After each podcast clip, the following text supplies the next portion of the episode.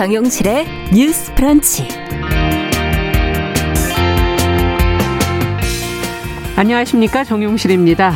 최근 여야 대선 주자들을 둘러싼 의혹에 정치권 공방이 거셉니다. 이재명 경기도지사의 개발사업 특혜 의혹, 또 윤석열 전 검찰총장의 고발 사주 의혹, 추석 연휴를 거쳐서 곧 시작될 국정감사에서 또 중요하게 거론될 것으로 전망이 되면서 관심을 모으고 있습니다. 자, 이 두 사안이 추석 민심에 어떤 영향을 미쳤을지, 또 앞으로 어떤 점들을 규명해야 할지 같이 생각해 보겠습니다. 네, 마블에서 처음 내놓은 동양권 히어로물 샹치와 텐링즈의 전설 많은 분들이 보셨을 텐데 여기에 나온 아시아계 배우들이 주목을 받고 있지요. 오늘은 이들 가운데서 출연작마다 새로운 여성상을 보여주고 있는 아카피나와 그의 출연작들에 관해서 이야기 나눠보도록 하겠습니다. 자, 9월 22일 수요일 정용실의 뉴스 브런치 문을 엽니다.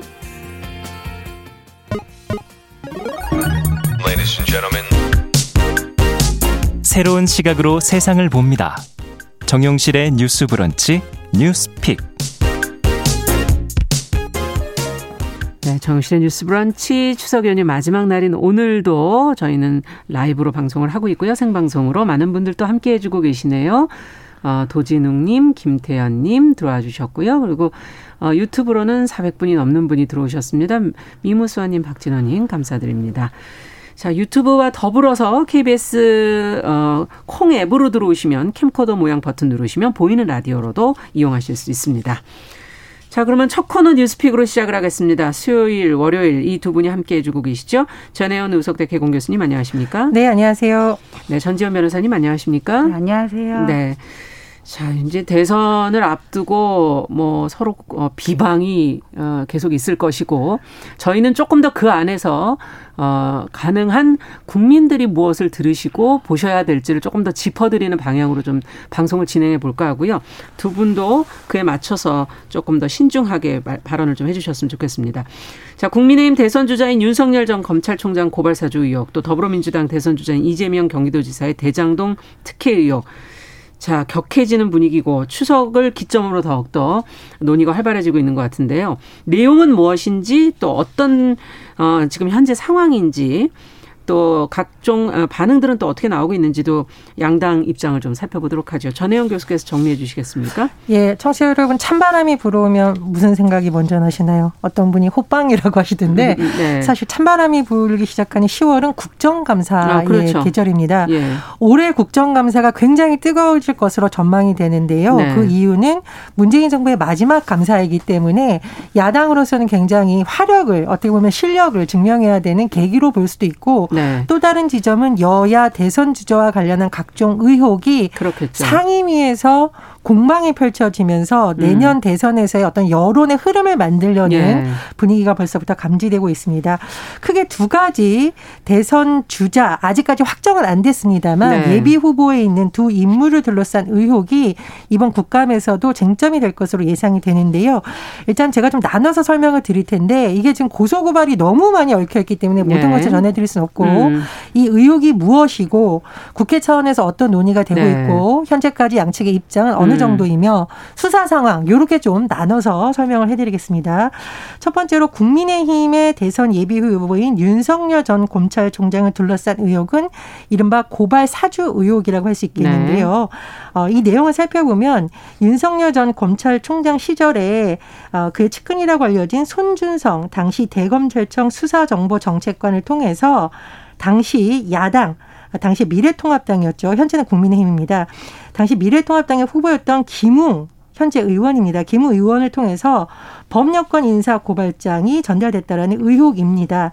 근데 이와 관련해서 지금 여러 가지 쟁점이 제기되고 있는데 네. 일단 수사 상황만 살펴보면 네. 고위공직자 범죄 수사처에서 윤석열 전 검찰총장과 손준성 검사를 피의자로 입건해서 수사를 진행 중이고요. 네. 그리고 이와 관련해서 손준성 검사와 김웅 의원실에 대한 압수수색을 진행을 해서 뭐 PC라든가 이런 것을 확보한 네. 것으로 전해지고 있습니다. 하지만 이 확보한 이후에 어떤 분석을 했는지는 아직 나오지 않고 있고 네. 다만 네. 추석 연휴 기간에도 담당자들이 뭐 휴가를 반납하고 수사를 하고 있다라고 있기 때문에 이건 이제 수사가 별개로 진행이 될 거로 보이고요. 수사 별개로 정치 일정에서 가장 주목을 받고 있는 부분은 국회 법제사법위원회겠죠. 네.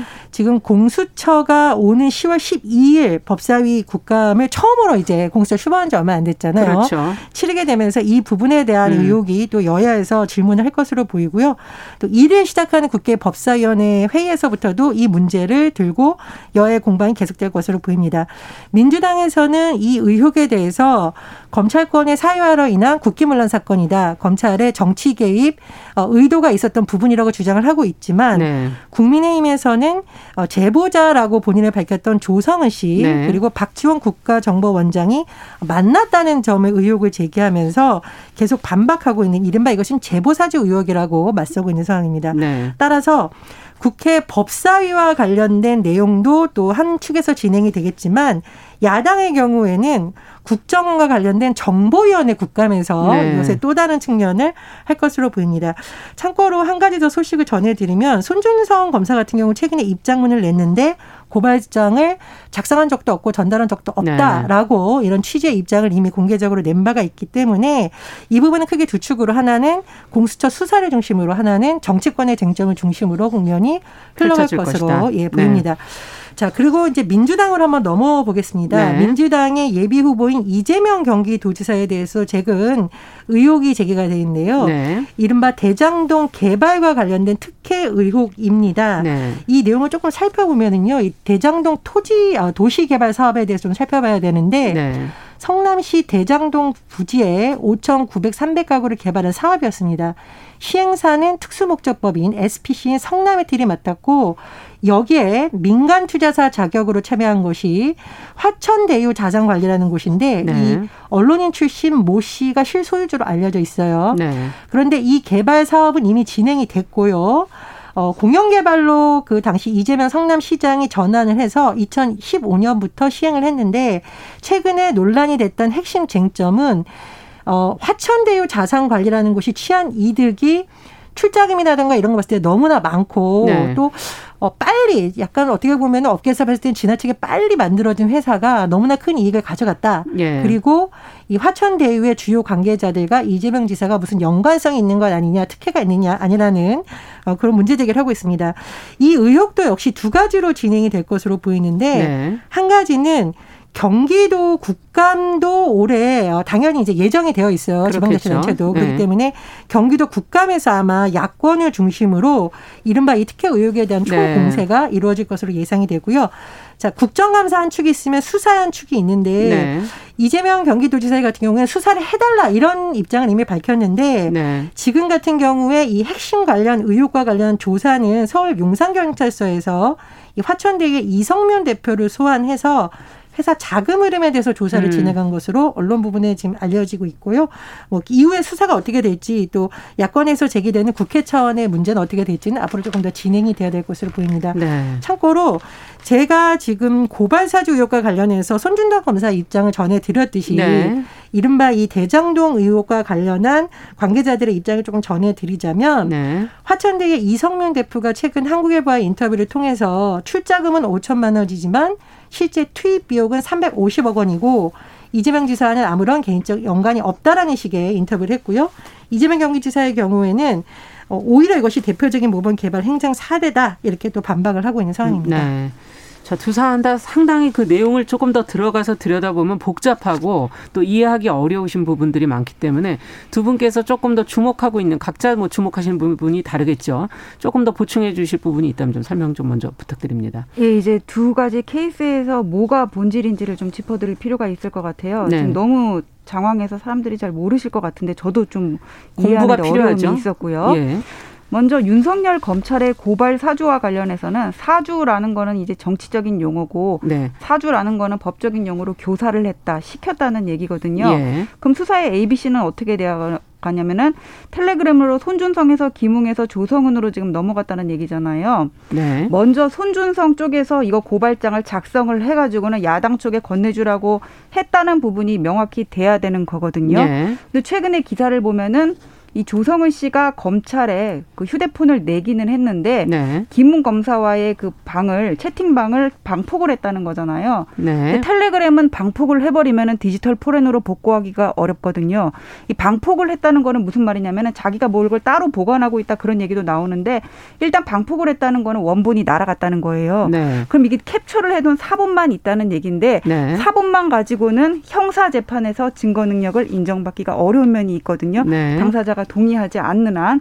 그래서 이게 지금 이렇게 삼자 간에 왔다 갔다 하다고 하더라도 이게 다른 데서 와가지고는 손주성 통해서 튕겨갔을 수도 있는 거고 여러 가지 가능성은 있는데 일단 이 부분이 규율이 어떻게 될지를 모르겠어요. 네. 그 다음에 이제 이게 명확해졌을 때 찾아봐야 되는 게 그럼 윤석열이 손준성한테 시켰냐 네. 이런 부분인데 이것과 관련해 가지고는 지금 아무도 모른단 말이에요. 그런데 조성은 씨가 방송에 나와가지고 9월 2일 보도는 원장님하고 의논한 바가 아니다 그러고 추미애 장관이 손준성 유임과 관련해서 이낙연 대표의 질문에 대해서 여당이라든지 청와대에서 그런 얘기가 있었다 이렇게 말을 해놔버려 가지고는 네. 물론 수사는 별도로 진행을 해버려야 되겠지만은 이게 윤석열이 과연 사주했느냐 이게 좀 흐려진 측면은 분명히 있는 것 같아요. 네. 그다음에 화천대유와 관련해서는 이거 자꾸 이재명 지사한테 무슨 뭐 부정이 있는 것처럼 그렇게 몰고 가는 일각의 시각도 있는데 일부 후보들이 이거 지나치게 나간 거고 아직 여기에 대해서 이재명 지사가 무슨 관련이 있는지는 아무도 모른단 말이에요. 네. 관련이 없을 수도 진짜 억울해하실 부분도 있어요. 그리고 처음에 이거를 공영 개발로 한 거는 잘하신 겁니다. 네. 근데 이게 문제가 뭐냐면은 왜 이렇게 민간에 지분 총 7% 정도 가지고 있는 SK 특정 금융신탁과 화천대유에 4,400억이 갔냐? 네. 왜 성남시는 5,500억밖에 못 가지고 왔냐? 지금 이 부분이거든요. 예. 그래서 여러 전문가들이 여기를 살펴봤더니 여기가 지분 구성이 좀 이상해요. 우선주가 90% 이상이고 보통주가 1% 6%밖에 안 된단 예. 말이에요. 네. 이거는 이례적 상당히 이례적인 거거든요. 예. 그 다음에 이제 이것과 관련해 가지고는 그 이성문 대표 아까 인터뷰했다 말씀하셨잖아요. 우리도 많은 리스크를 부담하고 있었다. 이게 개발이 이렇게 잘 될지는 아무도 몰랐다 이렇게 얘기를 하는데 그분 쪽에서 든 게 이제 350억 비용을 냈다는 네. 건데 이 성남의 뜰과 관련해 가지고 주주간 차입 규모를 찾아봤더니요. 350 억뿐만 아니라 다른 여기에 참여했던 민간 금융기관도 더 큰 규모의 차입금을 납부를 했는데 네. 왜 여기다가는 이자만 배당하고 여기에 대해서 그래서 화천대유에 대해서만 배당이 이렇게 많이 갔는지 당연히 의문이 들 수밖에 없는 부분이고 네. 이게 지금 2014년 5년부터 시작을 했는데 이게 최근에 부동산가 폭등하면서 갑자기 노른자 땅이 된 게 아니라 그때 당시에도 LH에도 공영 개발을 하려고 하니까 민간이 이거를 돌리려고 로비를 하다가 문제가 생겨서 이재명 지사가 당시 이재명 시장이 공영 개발로 돌린 거거든요. 네. 그때부터 사람들이 땅 살라고 다퉜던 땅이에요. 네. 그래서 아직까지 의문이 풀리지는 않는 부분이 있다. 그래서 왜 여기다가 배당이 많이 이렇게 갔는지 그 부분부터 살펴보는 게 의문의 어떤 의문을 푸는 ABC의 시작이다. 그렇게 볼 수 있겠습니다. 네, 앞서 얘기해 주신 우선주 주가 보통주 우선주라는 게 이제 배당을 받는 주고 아, 배당을 우선 받고 의결권은 예, 없는 의결권은 없는 어, 보통주가 근데 여기는 의결권이 있어요. 너무 네, 많아가지고 비중이 그렇군요. 네. 자 그러면은 어, 이 부분에 관해서도 지금 어, 전 교수께서도 좀 설명을 해주셔서 좀 보충해 주실 내용들. 일단은 고발 사주 의혹 같은 경우에는 이게 손윤성 검사가 실제로 했는지 안 했는지를 일단 뭐 변호사님 네. 말씀대로 밝혀야겠고 이게 손윤성 검사가 뭐냐 뭐 단독으로 한 건지 예. 아니면은 말 그대로 이게 단독으로 했지만 윤석열 총장이 뭐 모르고 있었던 건지 알고 네. 있었던 건지 이런 부분에 대한 실체 규명이 돼야겠죠. 예. 그래서 지금 여권이나 야권에서 하고 있는 경우에는 당장이 뭐 정치적인 주장인 거지 수사를 통해서 앞으로 실체 그렇죠. 규명이 돼야 될 것으로 보이고요. 지금 이 대장동 관련한 내용을 좀 보면 네. 이게 온갖 의혹이 제기되고 있는데 제가 이게 정치적인 문제하고 실체를 좀 구분하자는 게 정치인들이 주장했던 일부 내용 중에 사실이 아닌 것으로 밝혀지면서 네. 좀 되게 머쓱해지는 경우가 서로 나오고 있어요. 그래서 그런 부분과 결계로 앞으로 제일 중요한 것은 특혜가 있었냐의 부분이잖아요. 네.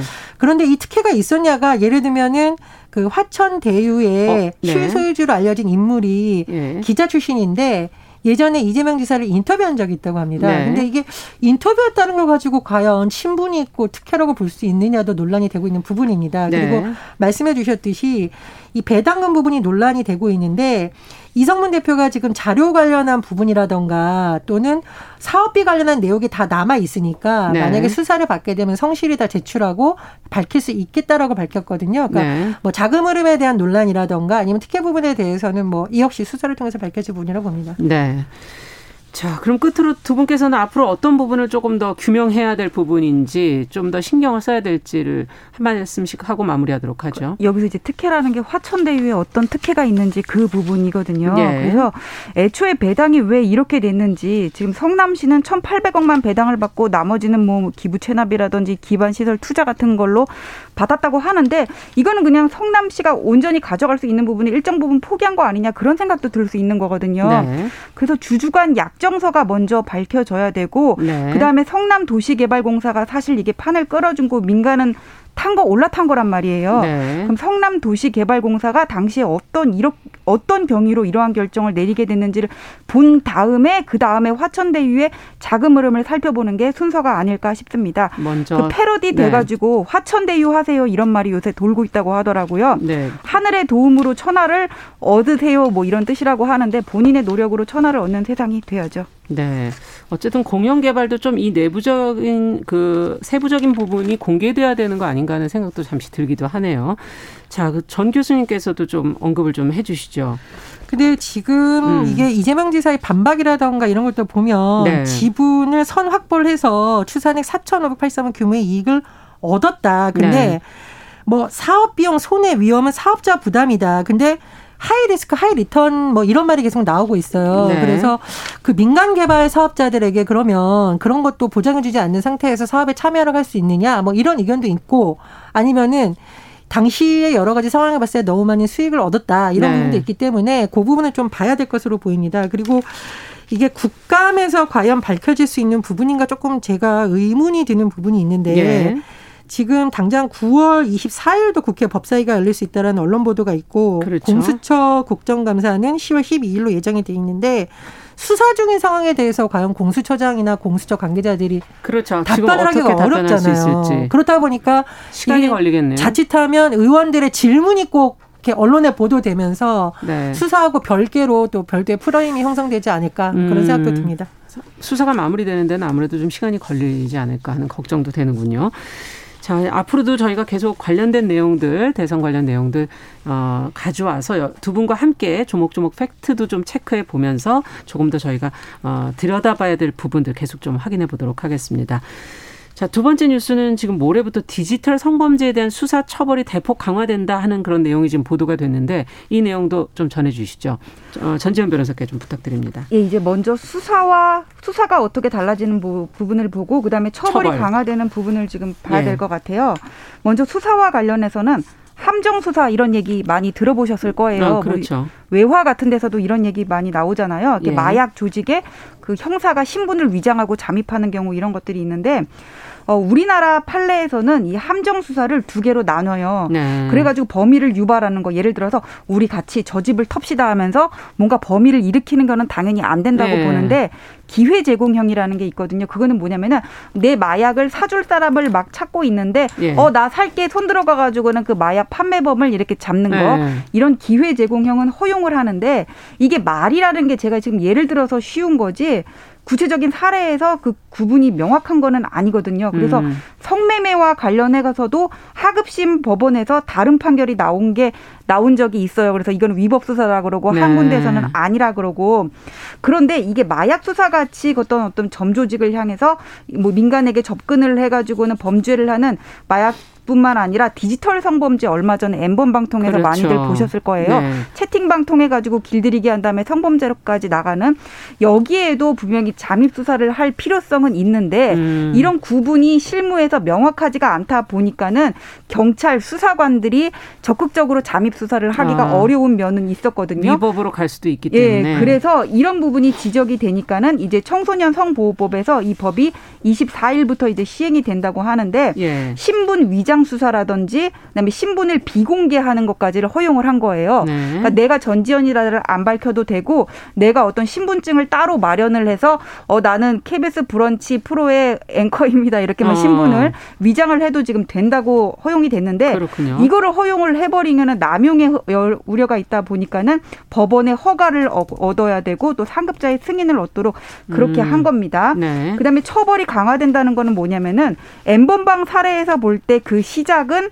그 청소년들을 이렇게 포섭을 해가지고는 어떤 정보 빼내가지고는 길들이기부터 시작을 한 거거든요. 그렇죠. 그런 다음에 협박하고 성범죄로까지 이어졌다 보니까는 네. 이게 성범죄로 이어진 다음에 수사를 하면은 피해자는 이미 만신창이가 된 다음이란 말이에요. 네. 그래서 애초 초기부터 차단하자 그래가지고는 아동 청소년 보호법이라는 게 있거든요. 그러니까 이거는 18살까지고 예, 예. 19살도 1월 1일 지났으면은 아동 청소년에는 해당이 안 돼요. 예. 거기에 구성 요건을 따로 만들어 가지고는 뭔가 청소년에게 정보통신망을 통해서 성적 수치심을 주는 대화를 반복하거나 참여를 유도하는 행위를 금지하도록 돼 있고 이거를 이제 3년 이하의 징역 또는 3천만 원 이하의 벌금까지 처벌하기로 한 건데 예. 지금 여기서 말하는 디지털 성범죄에 대한 수사와 처벌이 강화된다면은 이 부분을 얘기를 하는 겁니다. 음, 그렇군요.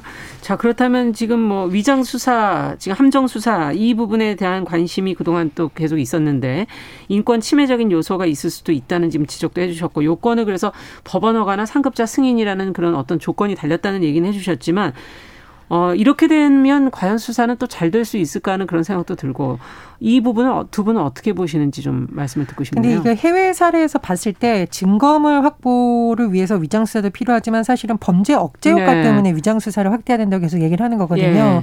그 말은 어, 뭐 성착취물에 대해서 구매하려는 사람이 아 혹시 내가 지금 대화하고 있는 사람이라던가 이런 사람이 아. 경찰일 수 있겠다. 아, 경찰들이 언제든지 활동하고 있다. 아. 이런 것 때문에 오히려 저지할 수 있는 효과가 있다라고 하니까 네. 범죄 예방적인 측면에서 저는 좀 의미가 있다라고 생각을 하고요. 예. 두 번째로는 이 아동 청소년의 성보에 관한 법률이 지난 2월 26일 이제 국회 본회의 뭐라든가 그냥 국무회의 통과하고 이렇게 하면서 된 건데 그렇죠. 변호사님 설명해 주신 것처럼 가장 핵심적인 내용이 온라인 그루밍 처벌 가능해진 점 네. 그리고 신분 비공개 수사 가능해 어, 위장 수사 가능해진 점인데 그때부터 나왔던 좀 경찰 일선에서의 문제 제기는 뭐냐면 네. 이게 사실 디지털 성범죄 이런 문제가 어, 아동과 청소년의 피해가 크긴 하지만 성인들 같은 경우에도 문제가 될 수 있다라고 하거든요. 음, 그렇죠. 그래서 경찰에서는 계속 이거 성인 수사에도 확대해야 된다라고 주장을 하고 있는데 음. 다만 이게 국회 내에서도 굉장히 격렬한 논의가 있었다고 합니다. 그래서 아마 아동 청소년에 관한 사례를 중심으로 음. 나중에 좀 확대가 되지 않을까 이렇게 좀 전망을 해보고요. 네. 참고로 제가 이제 방송에서도 여러 번 얘기를 했었는데 이 스위티 프로젝트 제가 여러 번 말씀드렸잖아요. 네. 네덜란드의 아동인권 보호 단체에서 음. 스위티라고 불리는 가상 소녀를 이용해서 음. 10주 동안 전 세계에서 아동 성매수자 1000명을 적발했다. 네. 이런 사례가 있습니다. 그래서 아마 지금 우리나라에서도 이런 사례를 모범으로 삼아서 음. 좀이 온라인 그룹이랑 그룹이라던가 이 디지털 상황에서의 성범죄를 좀 막겠다 이런 것 같은데요. 네. 앞으로 좀 지켜봐야 될 것 같고 다만 이제 인권 침해 부분에 대해서 어떤 뭐 보조 장치를 뒀습니다만 음. 시행하다 보면 또 문제가 발생될 수 있다라고 생각을 해요. 그래서 그렇죠. 경찰에서도 그 문제를 좀 꼼꼼히 짚으면서 해야 될 것으로 보입니다. 네, 앞으로 계속 좀 시정할 수 있는 여지를 열어놔라 지금 그렇게 음. 들리는데요.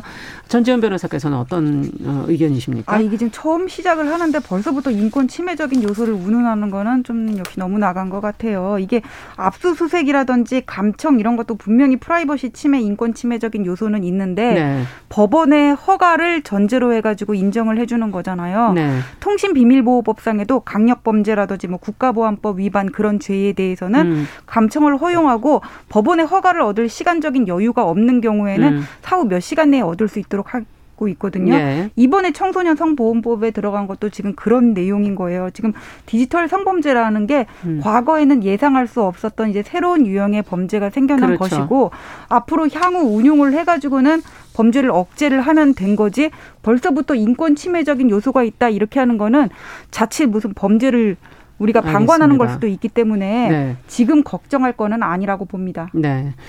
자, 그러면 오늘 얘기는 여기까지 듣도록 하죠. 앞으로도 이 버, 어, 법안이 잘좀 어, 시행이 될지 또 혹시나 문제점은 없을지 저희는 계속 좀 지켜보도록 하겠습니다. 자, 뉴스픽 전지현 변호사 전혜영 교수 두 분과 함께했습니다. 말씀 잘 들었습니다. 감사합니다. 감사합니다. 네. 정용실의 뉴스 브런치 듣고 계신 지금 시각 10시 29분이고요. 라디오 정보센터 뉴스 듣고 오겠습니다.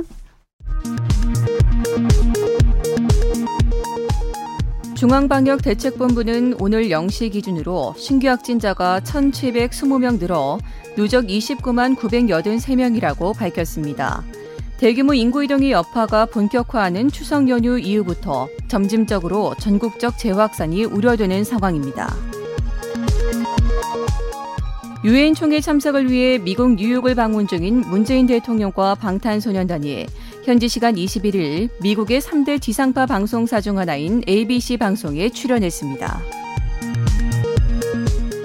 국내 가상자산 거래소 업비트를 비롯해 비썸과 코인원, 코빗 등 4대 거래소의 고객 예치금이 60조 원에 육박하는 것으로 나타났습니다. 지금까지 정보센터 뉴스 정원나였습니다.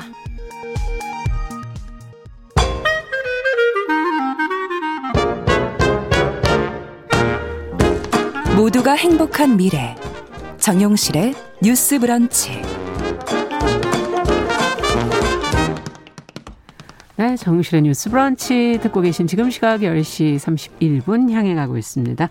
필환경 시대를 맞아서 기후변화의 심각성을 좀 느끼고 환경 이슈를 살펴보는 그런 시간이죠. 환경하자. 서울환경운동연합의 이우리 팀장 자리해 주셨습니다. 어서 오십시오. 네, 안녕하세요. 네, 명절 끝은.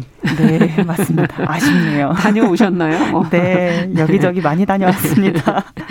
자, 오늘은 지난주에 이어서 갯벌 이야기 이어주신다 그러는데. 네, 맞습니다. 네. 사실 지금 이제 지난주에 한국 갯벌이 세계 자연유산에 등재되었다는 소식 전해드렸었고요. 아, 네, 이게 또 매우 기쁘고 환영할 음. 만한 소식임과 동시에 또 아쉬운 점도 있다고 말씀을 드렸습니다. 네. 그래서 오늘은 무엇이 아쉬운 점인지 또 등재 과정의 이야기 전해드리려 아, 합니다. 그렇군요. 지난 시간에 이제 그 한국의 서남의 다섯 개 갯벌이 네. 이제 최근에 세계 자연유산으로 등재됐다 이렇게 전해주셨었거든요. 네, 맞습니다. 네. 우리나라 갯벌 총 다섯 곳이 유네스코 세계 자연유산에 등재가 되었습니다. 이번에 등재된 갯벌은 서남의 서천, 고창, 신안, 보성, 순천 갯벌입니다. 예. 한국 갯벌이 세계 자연유산에 등재된 것은 전 세계 누구나 미래 세대에게 전달해 줘야 할 가치가 있다. 음. 이걸 또 전 세계적으로 인정하는 데에 큰 그렇죠. 의미를 둘 수 있습니다. 사실 한국에서 갯벌의 가치가 알려진 것이 얼마 되지 않았어요. 맞아요. 갯벌의 연구 그 자체가 200년 역사를 가진 유럽에 비해서 우리나라는 1980년대 후반부터 연구가 음. 시작되었었고요.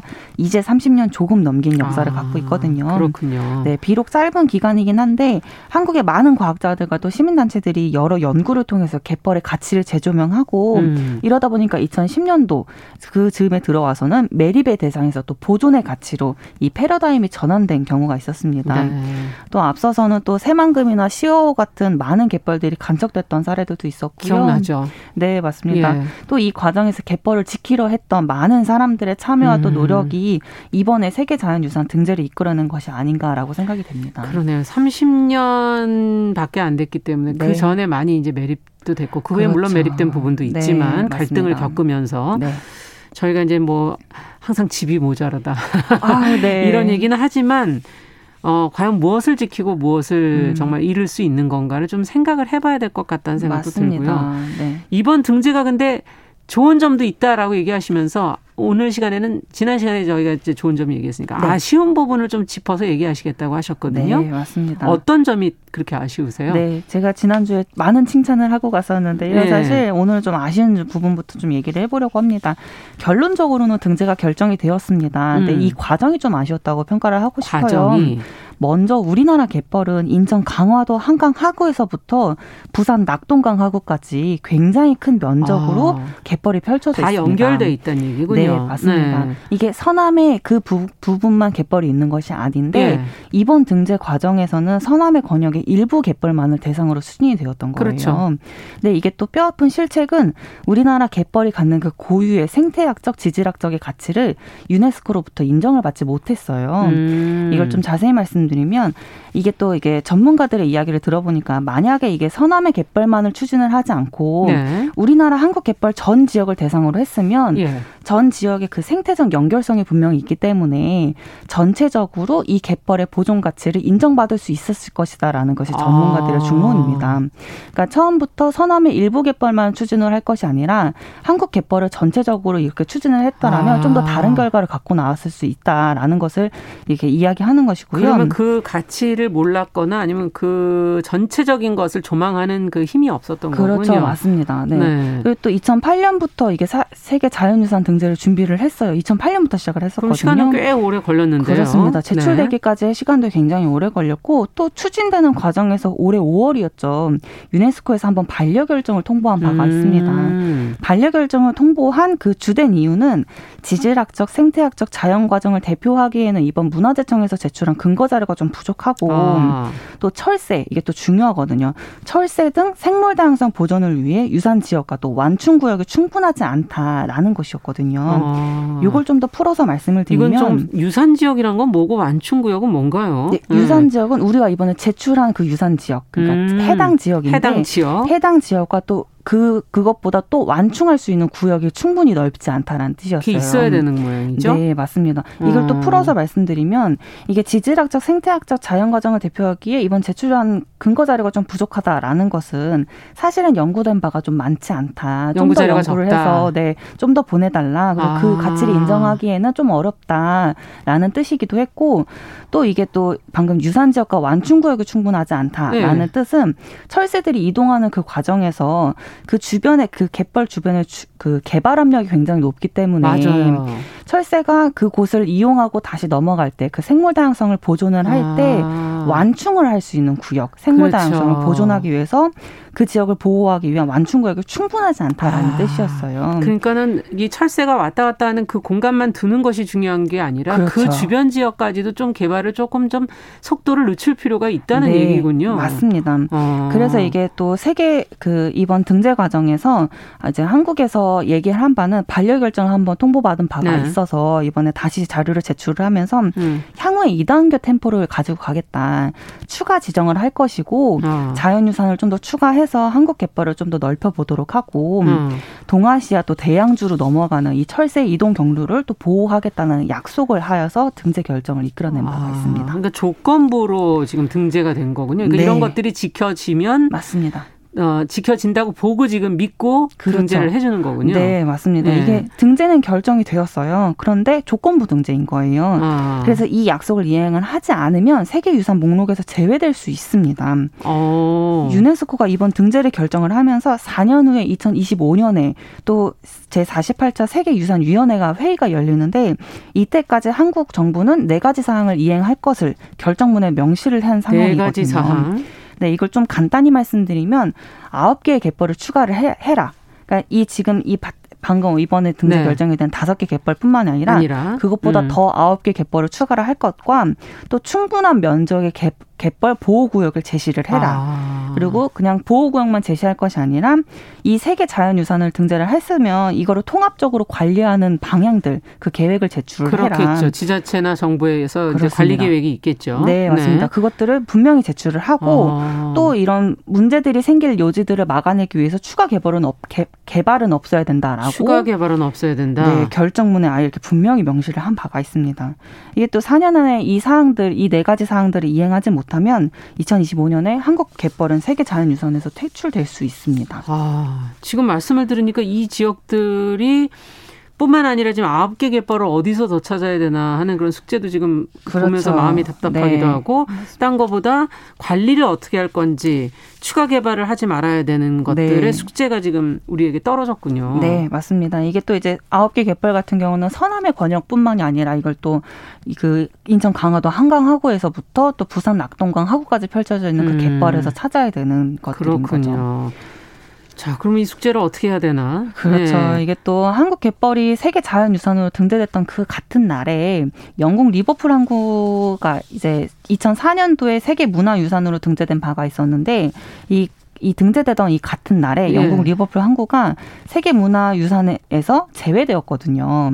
아 이렇게 제외도 시키는군요. 네, 맞습니다. 이게 또 우리가 등재되는 이 기쁜 기쁜 날에 영국 리버풀 항구는 제외된 바가 있었는데 음. 이게 또 이제 그 근대식 건물이 잘 보존되어 있던 이 리버풀 항구가 최근에 이제 대규모 재개발 사업이랑 아. 또 축구장 건설 등의 이런 추가 개발적인 사업들이 많이 있다 보니까 그 도시 가치가 훼손되어 가지고 유네스코에서 이제는 여기를 세계 문화 자연유산 문화유산으로 보지 않겠다. 세계 문화유산으로 보지 않겠다라고 하면서 제의를 한 바가 있어요. 네. 이같이 세계유산으로 등록이 되었다 하더라도 적절한 보호 조치가 없을 경우에는 언제든지 이 지위가 박탈당할 수 있는 것입니다. 이건 참 새롭네요. 저희는 그냥 등재가 되면 그냥 그걸로 끝나는 것인 그렇죠. 줄 알았는데 네, 다시 또 제외시키기도 하고 네. 연장해주기도 하고 하는 그런 어, 관례가 있었군요. 그렇죠. 네. 이게 또 이제 앞서 말씀드린 이게 여러 아쉬운 점들은 분명히 있어요. 그래서 음. 저희가 이제 보기에도 아쉽고 또 부족한 측면이다라도 평가를 하고 싶은데 음. 저는 이번 세계 자연유산 등재로 인해 가지고 점차 채워나가야 할 부분들이 더 많아졌다라고 생각이 음. 되어요. 더 많은 숙제를 그러네요. 얻었다라고 생각이 됩니다. 세계 자연유산 등재로 끝난 이야기가 아니라 이제 시작하는 이야기인 거고요. 음. 갯벌 보존의 역사가 지금 현재로서는 뭐 30년 요즘밖에 되지 맞아요. 않았을 텐데 이게 또 이런 역사를 채워나기 위해서 국제적인 연대도 필요하고요. 맞아요. 협력도 필요하고 또 현재도 이렇게 만연이 되어 있는 이런 여러 개발 압력에서 이 갯벌을 보호하기 위한 그 조치들도 예. 취해야 합니다. 아름다운 우리나라 갯벌과 또 자연은 지금 우리 세대가 지켜야 될 유산이라고 생각을 합니다. 네, 이렇게 소중한 자연을 갖고 있다는 것 자체를 또 잊어버려서는 안 되겠죠. 네. 네.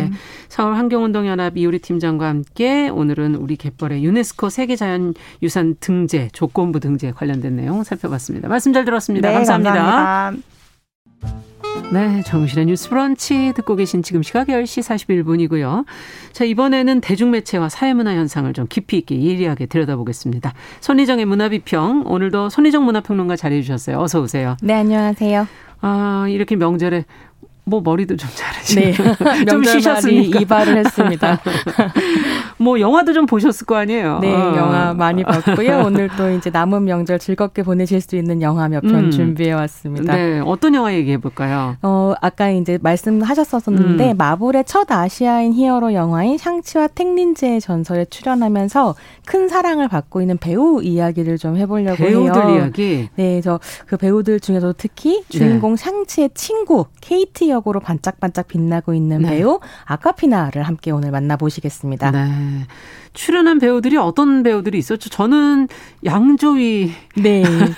양조위, 양자경 이런 네. 전설적인 네. 배우들이 등장을 맞아요. 하면서 굉장히 큰 인기를 누리고 있는데요. 여전하네. 네, 뭐 여전하다. 네, 샹치 같은 경우에는 이 영화가 음. 아버지 세대의 어떤 폭력성과 아. 대결하는 next generation의 이야기거든요. 아. 그래서 저는 그 next generation을 연기한 시무 리우와 어, 아콰피나가 좀 더 눈에 들어오더라고요. 그렇죠. 맞아요. 네, 그 중에서도 새로운 아시아 여성상을 보여주고 있다고 할 수 있는 음. 아콰피나가 우리가 좀 함께 주목해 볼 만한 배우가 아닐까 이런 생각을 했습니다. 네, 어떤 배우입니까? 네, 아콰피나는 1988년 미국 출생이고요. 미국 중국인 출생. 아버지와 한국인 어머니 사이에서 아. 태어났습니다.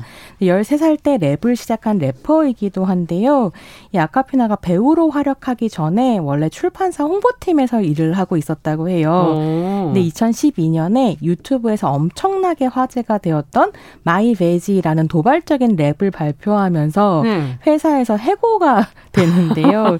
이게 왜 그러냐면 네. 이 그러니까 이 My Vag라는 노래 자체가 남성 래퍼 미키 아발론이 자신의 성기가 얼마나 멋진지를 이렇게 자랑하는 음. 마초적인 랩에 대한 아콰피나의 답가였던 거죠. 아. 약간 성적인 내용 같은 것들이 있었고 그렇구나. 아마 회사에서 이미 이미지 같은 걸 고민하면서 해고를 했었던 것 같아요. 아. 그러면서 이후에 본격적으로 연예계에 진입하게 됩니다. 아. 이 My Vag 비디오가 400만 view가 넘어가면서 아. 대단히 화제를 끌거든요. 그러네요. 네, 그러면서 2018년에 오션스 8, 뭐 크레이지 리치 아시안 음. 이런 영화에 출연하면서 할리우드 가 어마어마하게 사랑하는 배우로 급부상하게 된 거죠. 아니 지금 노래도 한 곡으로 확 네. 뭐든지 이렇게 어떻게 주목을 받는 그런 힘이 있는 모양이네요. 어마어마하게 매력적이어서 네. 직접 보시면서 이제 그 매력을 느껴야 하는데 그러네. 연기도 그, 좋습니까? 네. 뭐 다양한 캐릭터를 네. 좀 보여주고 있는데요. 샹치 같은 경우에는 음. 운전 천재로 등장을 해요. 아. 샹치를 보조하는 일종의 sidekick 캐릭터라고 하는데 아. 이 캐릭터를 연기를 했는데요. 사실 sidekick이라고는 하지만 샹치 더하기 1이라기보다는 예. 샹치 더하기 케이티 투톱이라고 해도 좋을 만큼 비중 있는 역할이고요. 음. 이게 좀 재미있는 게 이 케이티 캐릭터가 원래 샹치 웹툰에는 아 웹, 샹치 카툰에는 없 없었던 음. 원작에는 없었던 캐릭터인데 마블에서 영화화하면서 새로 만들어낸 아. 캐릭터인 거죠. 그래서 어떻게 보면 아콰피나를 반영하고 있는 캐릭터일 그렇겠네요. 수도 있겠는데요. 예. 이제 케이티는 아콰피나와 함께 태어나서 성장하고 또 이야기를 앞으로 쭉 이어나갈 텐데 아. 샹치 시리즈 안에서 마찬가지로 아카피나도 케이티와 함께 이제 성장하면서 이 배우와 캐릭터가 어떤 죽어가는. 이야기를 예, 보여줄 것인가 음. 이유가 더 궁금하기도 한 거죠. 네, 그래서 이제 아카피나가 지금까지 보여준 그 다양한 연기들을 예. 즐기실 수 있는 작품들을 오늘 세 편 들고 왔는데요. 그렇군요. 하나씩 그럼 만나볼까요? 네, 첫, 첫 번째, 번째 네. 영화는 오션스 에잇입니다. 음. 이게 본격적인 헐리우드 진출작이기도 한데요. 네. 이 오션스 에잇 같은 경우는 오션스 11의 성공으로 오션스 12, 오션스 13까지 음. 만들어졌었던 오션스 시리즈의 여자판 reboot입니다. 아. 오션스 시리즈는 많이들 기억을 하실 텐데 예. 조지 클루니가 연기를 했었던 세기의 대도. 대니 오션이 예. 혼자 도둑질을 하는 게 아니라 뭐 천재 소매치기, 음. 천재 해커, 연기의 네. 달인, 자금책 이런 여러 명의 그래서 음. 처음에는 11명, 그다음엔 12명, 그다음에 13명을 음. 모아서 완벽하게 도둑질을 해낼 팀을 꾸리면서 이제 펼쳐지는 네. 말하자면 백화점식 영화라고 하는데요. 이런 영화였었죠. 예. 오션스 에잇은 할리우드의 페미니즘 붐과 함께 아. 뭐 고스트버스터즈 reboot, 여성판 reboot라든지 이런 다양한 여성판 프랜차이즈가 아. 등장을 할 때 함께 기획되고 소개되었던 그런 영화입니다. 네. 컨셉 자체는 대니 오션에게 여동생인 데비 오션이 음. 있었고 이 데비 오션 역시 대도였다라는 음. 컨셉이고요. 이런 백화점식 영화의 진짜 재미라고 하는 게 화려한 캐스팅이잖아요. 그렇죠. 그래서 이 영화도 캐스팅이 어마어마한데 아. 데비 오션을 연기한 산드라 블록을 비롯해서 예. 이미 또 아, 쉽잖아요. 그러니까요. 케이트 블란쳇, 와. 사라 폴슨, 어. 헬레나 본햄 카터, 음. 앤 해서웨이 등 아니 거기에 네. 들어갔단 말이에요. 예, 이 배우들 안에 이제 들어가서 어. 어 자신의 존재감을 부각했어요? 엄청나게 부각시킨 어. 이런 거죠. 그래서 영화 자체는 굉장히 잘 만들어진 절도 음. 블록버스터이면서 흥미로운 여성 서사를 선보이고 있는데요. 여기에서 이제 두드러진 아콰피나가 네. 연기했던 캐릭터는 어떤 캐릭터였냐면 천재 소매치기인 콘스텐스 아. 역이었습니다. 어. 그래서 막 이제 푸릇푸릇하게 이제 막 도둑에 어울리네요. 네. 진입한 이런 캐릭터였고 만화에서 각, 갓 튀어나온 것 같은 어떤 개성과 아. 캐릭터 디자인을 선보이면서 큰 인기를 누렸어요. 예. 굉장히 개성 있고 아름 개성 있는 아름다움을 가지고 있는 배우이고 예. 이걸 굉장히 잘 보여주더라고요. 근데 그 오션스 에잇으로 주목을 받기 시작하던 그해에 음. 엄청난 히트작인 크레이지 리치 아시안 음. 한국에서 화제가 됐었던 네. 영화거든요. 그러니까 미국에 살고 있는 음. 대단한 부자들의 이야기를 이제 선보이는 이런 영화였는데 네. 그 영화가 함께 개봉을 하면서 아콰피나 배우 커리어의 중요한 시간이 이제 시작이 됩니다. 어. 그래서 오션스 에잇 같은 경우는 아콰피나 연기 세계로 들어가는 입구로서 그렇죠. 굉장히 좋은 작품이고요. 보시면 좋을 것 같습니다. 아. 자, 그렇다면 저희가 작품을 좀 더 봐야 되겠죠? 아카피나를 네. 더 알려면. 네. 음. 두 번째 작품은 페어웰이 라는 영화인데요. 네. 중국계 미국인 감독인 룰루 왕의 작품입니다. 네. 2019년에 썬댄스 영화제에서 상영이 되면서 어마어마한 호평을 받았는데요. 제가 오늘 아카피나가 너무 좋았던 바람에 어마어마한 말을 많이 쓰고 있는 것 같은데 어쨌든 큰 호평을 받았고 이때 미나리 배급으로 유명한 미국 독립영화 배급사인 A A24하고 아. 넷플릭스가 경쟁이 어. 붙었다고 해요. 그렇군요. 서로 페어웨를 배급하겠다.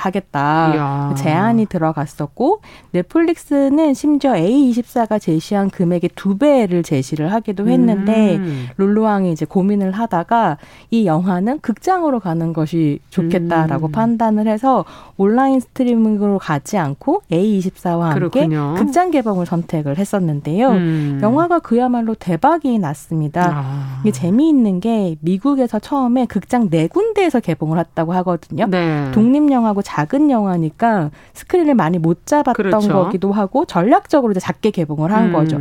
네 개에서 개봉을 했는데 개봉주에 한국 돈으로 4억 정도를 벌, 버는데 음. 이게 극장 하나당 평균으로 하면 1억 정도 번 거죠. 예. 근데 그게 2019년 최고 평균이었다고 해요. 아. 그러니까 비교를 해보자면 어떤 식이냐면 지금 미국 역대 박스 오피스 2위가 어벤져스 엔드게임이거든요. 예. 어마어마하게 돈을 들였고 이거는 wide release에서 극장에 되게 그렇죠. 많이 걸렸잖아요. 예. 근데 이 어벤져스가 극장당 평균이 9천만 원을 벌었었다고 하거든요. 아. 개봉주에. 그러니까 극장이 4개밖에 안 걸려서 전체적으로는 돈을 많이 못 벌었지만 4개 극장당 예, 당 평균으로 하면 페어웰이 굉장히 큰 돈을. 번 거죠. 예. 예. 그러면서 두 번째 주말에 35개 극장으로 확장하고 음. 세 번째는 135개 결국에는 800개 이상의 극장에 이야. 이제 걸면서 많은 사람들이 이 영화를 보고 화제가 됐었던 거죠. 네. 이 영화에서 아카피나는 주인공 빌리를 연기를 아. 했는데요. 미국인인 빌리가 할머니가 암으로 곧 돌아가신다는 소식을 듣고 중국으로 돌아가서 중국인의 삶의 양식에 섞여든다는 음. 이런 이야기입니다. 네.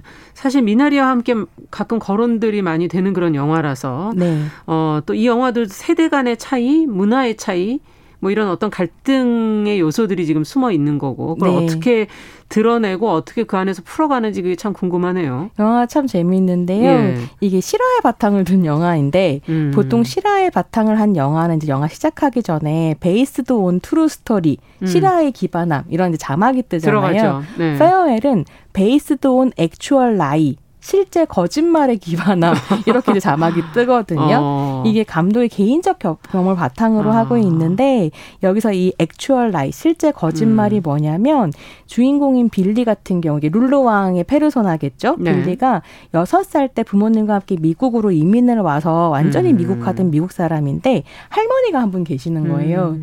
근데 떨어진 지 오래됐지만 아주 친밀해서 매일매일 통화를 하고 음. 시시콜콜한 이야기를 나누는 이런 할머니인데 할머니가 암 진단을 받게 됩니다. 아. 근데 제가 페어웨이를 보면서 저도 처음 알았는데 예. 중국에서는 어떤 문화가 있냐면 어르신이 위중한 병을 진단을 받으면 본인에게 얘기를 안 하는 전통이 있다는 거예요. 어. 왜냐하면 병이 아니라 병에 대한 근심이 사람을 죽인다라고 어. 생각해서 이제 할머니한테는 얘기를 하지 않고 다른 사람만 알고 있는 네, 다른 사람을 다 알고 어. 있고 근데 이제 할머니가 돌아가신다고 하니까 뭐 가족들이 일본에도 살고 미국에도 사는데 할머니를 마지막으로 보기 위해 모이잖아요. 네. 모여야 하는데 또 갑자기 모이면 할머니가 이거 무슨 일이야? 뭐 그렇죠. 의심을 할수 있으니까 그 빌리의 사촌이 결혼을 한다면서 가짜 결혼을 만들어가지고 아. 온 가족이 결혼식 때문에 중국에 왔다. 할머니 뵙는다. 예, 그러고서 이렇게 이제 이야기가 진행이 되는 거죠. 음. 근데 이게 빌리 같은 경우에는 미국 사람이기 때문에 음. 이걸 받아들일 수가 없는 거예요. 할머니에게 어 알려줘야 할머니가 죽음을 준비하든지 그렇죠. 할수 있을 텐데 음. 그러면서 이제 갈등이 시작이 되는데요. 어떻게 보면 개인을 더 앞세우는 미국 문화와 음. 개인보다는 가족을 더 앞세우는 중국 문화가 어떻게 이제 충돌하고 갈등하고 서로를 이해하는가 정반대네요. 네, 이런 이야기가 이제 펼쳐집니다. 네, 재밌네요. 어, 그래서 이 영화로 이제 여우주연상 골든글러브 여우주연상을 네. 받게 되는데 실제로 중국인 할머니와 이렇게 어린 시절 많이 시간을 보냈기 때문에 이 연기를 더 잘할 수 있었다. 이게 아콰피나가 네 살 때 어머니가 돌아가셔서 아. 할머니 손에 자랐기 때문에 그랬군요. 이 역을 좀 더 잘 소화할 수 있었던 거 아니냐 이런 평가도 있는데요. 네. 어쨌든 이 영화로 골든글러브 상을 받을 때 이게 아시아계 최초로 여우주연상을 받는 그렇죠. 것이었고 그 수상 소감에서 나를 키워준 분이자 나의 베스트 아. friend인 할머니에게 고맙다 이런 인사를 영화랑 하, 정말 하더라고요. 잘 어울리는군요. 그 네. 배역이 정말 잘 어울렸던 것이군요. 그렇습니다. 자, 그럼 마지막으로 저희가 한 작품 더, 더 보죠. 네, 라야와 마지막 드래곤이라는 작품인데요. 음. 이게 2018년 존 추의 크레이지 리치 아시안, 뭐 2019년에 페어웰, 2020년에 미나리 뭐 이런 작품들이 이제 막 화제를 끌면서 음. 디즈니에서 애니메이션, 그러니까 샹치도 사실 이런 기획 안에서 나왔을 텐데 네. 라야와 마지막 드래곤이라는 아시아 문화를 바탕으로 한 애니메이션을 이제 선보이게 돼요. 네. 이 작품이 너무너무 좋은데 오늘도 시간이 충분하지 않아가지고 작품을 음. 다 설명드리긴 좀 어려울 텐데요.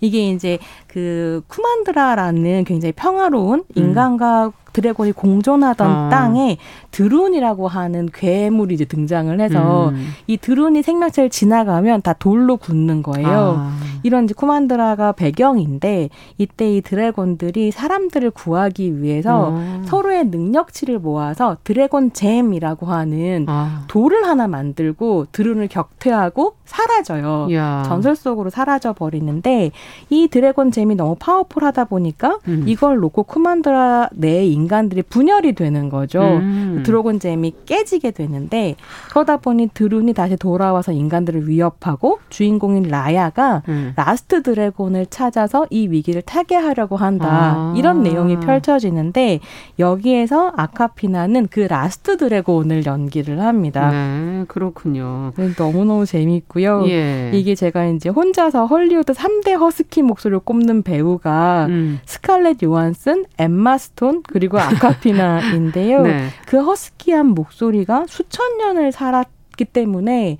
어마어마한 지혜를 가지고 있으면서도 네. 굉장히 발랄하고 쾌활한 캐릭터인 Last Dragon에 어, 딱 어울리는, 어울리는 거죠. 그 목소리 연기를 했던 거군요. 네, 네. 재밌더라고요. 자, 끝으로 좀 정리를 해 주신다면 아콰피나. 그러니까 아카피나 같은 경우에는 대놓고 말하자면 여성에 대한 스테레오타입, 아시아인에 음. 대한 여, 스테레오타입과 싸우고 있는 연예인이면서 배우이기도 하고요. 음. 그래서 이후로 이제 어떤 모습을 보여줄지 우리 함께 청취자들과 기대하면서 기다려보고 싶다라는 네. 말씀을 드리겠습니다. 오늘 문화비평 배우 아카피나의 활동에 대해서 저희가 같이 한번 점검해봤습니다. 손희정 평론가와 함께했습니다. 말씀 잘 들었습니다. 감사합니다. 네, 감사합니다. 자 정용실의 뉴스브런치 어, 수요일 순서 마치고요. 저는 내일 오전 10시 5분에 다시 찾아뵙겠습니다.